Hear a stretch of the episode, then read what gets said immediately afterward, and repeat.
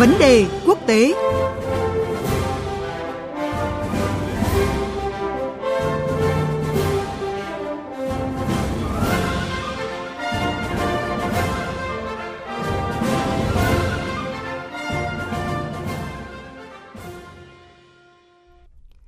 Chương trình theo dòng thời sự sáng nay tiếp tục với vấn đề quốc tế.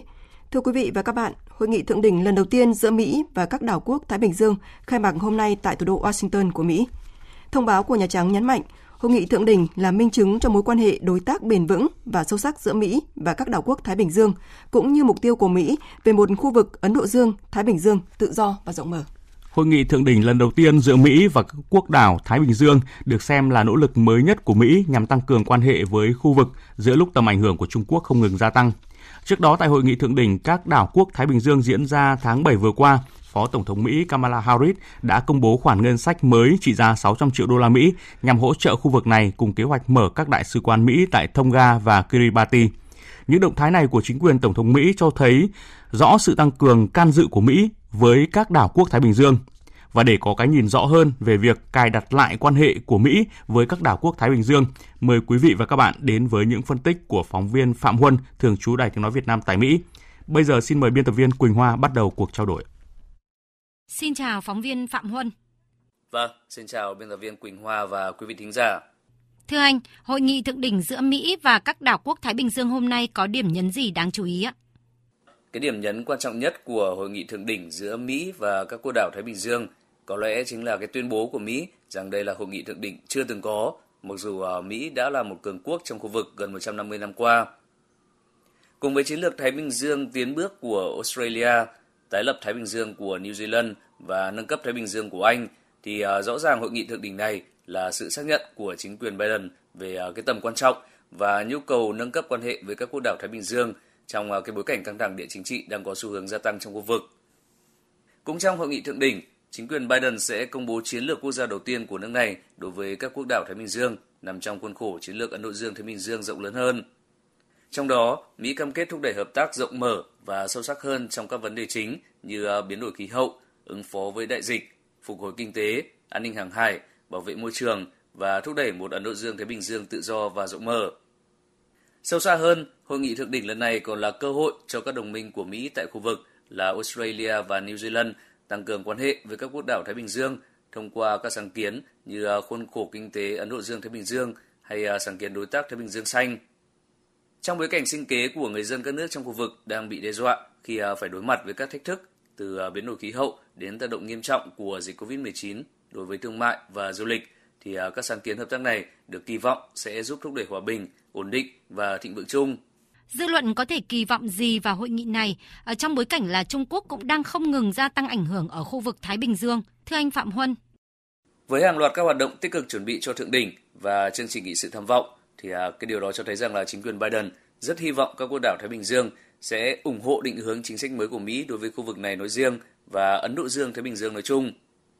Trong khi đó, các quốc đảo Thái Bình Dương kỳ vọng hội nghị thượng đỉnh lần này sẽ giúp khu vực thu hút ủng hộ ngoại giao và viện trợ tài chính để bảo vệ chủ quyền lãnh thổ, di sản và quyền của người dân thông qua các cái biện pháp thiết thực chống biến đổi khí hậu.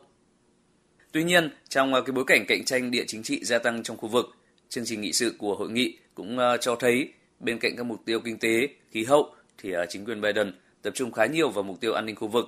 công khai quan ngại về tầm ảnh hưởng của Trung Quốc. Có thể thấy rằng Mỹ đang nỗ lực giành lại uy tín, đảo ngược ảnh hưởng của Trung Quốc với các khoản viện trợ phát triển và kinh tế khổng lồ trong hàng chục năm qua cho các nước trong khu vực.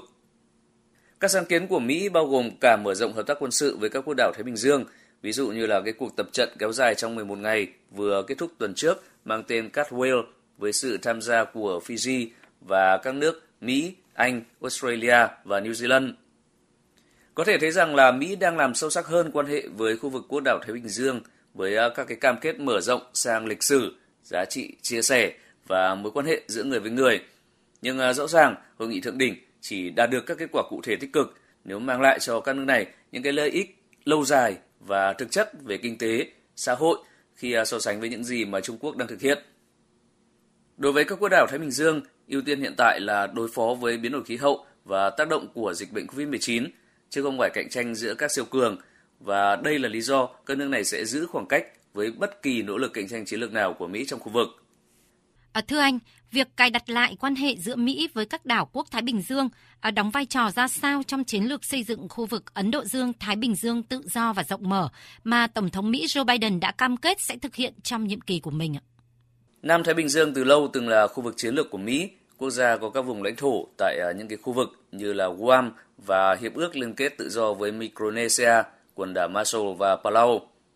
Sau khi Thế chiến thứ hai kết thúc thì chính phủ Mỹ qua các nhiệm kỳ không tập trung nhiều vào Nam Thái Bình Dương, nhưng cái điều này thì đã thay đổi khi ảnh hưởng của Trung Quốc gia tăng trong thời gian gần đây. Mỹ đã liên tục gia tăng can dự với các quốc đảo Thái Bình Dương trong vòng năm năm qua, và các hoạt động tiếp xúc và các chuyến thăm cấp cao của giới chức Mỹ tới khu vực này đã được tăng cường từ đầu năm tới nay. Trong tháng bảy vừa qua, Phó Tổng thống Kamala Harris đã tham dự trực tuyến diễn đàn quần đảo Thái Bình Dương, qua đó thì công bố kế hoạch tăng cường sự can dự của Mỹ ở khu vực, bao gồm việc mở thêm các đại sứ quán, tổ chức hòa bình quay trở lại khu vực và tăng ngân sách cho diễn đàn nghề cá các quốc đảo Thái Bình Dương.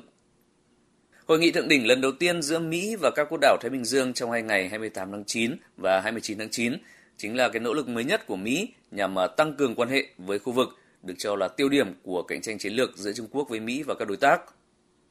Mục tiêu của hội nghị chính là nhằm thúc đẩy một khu vực Ấn Độ Dương-Thái Bình Dương tự do và rộng mở thông qua những cái cam kết đầu tư và viện trợ cụ thể được đưa ra tại hội nghị này.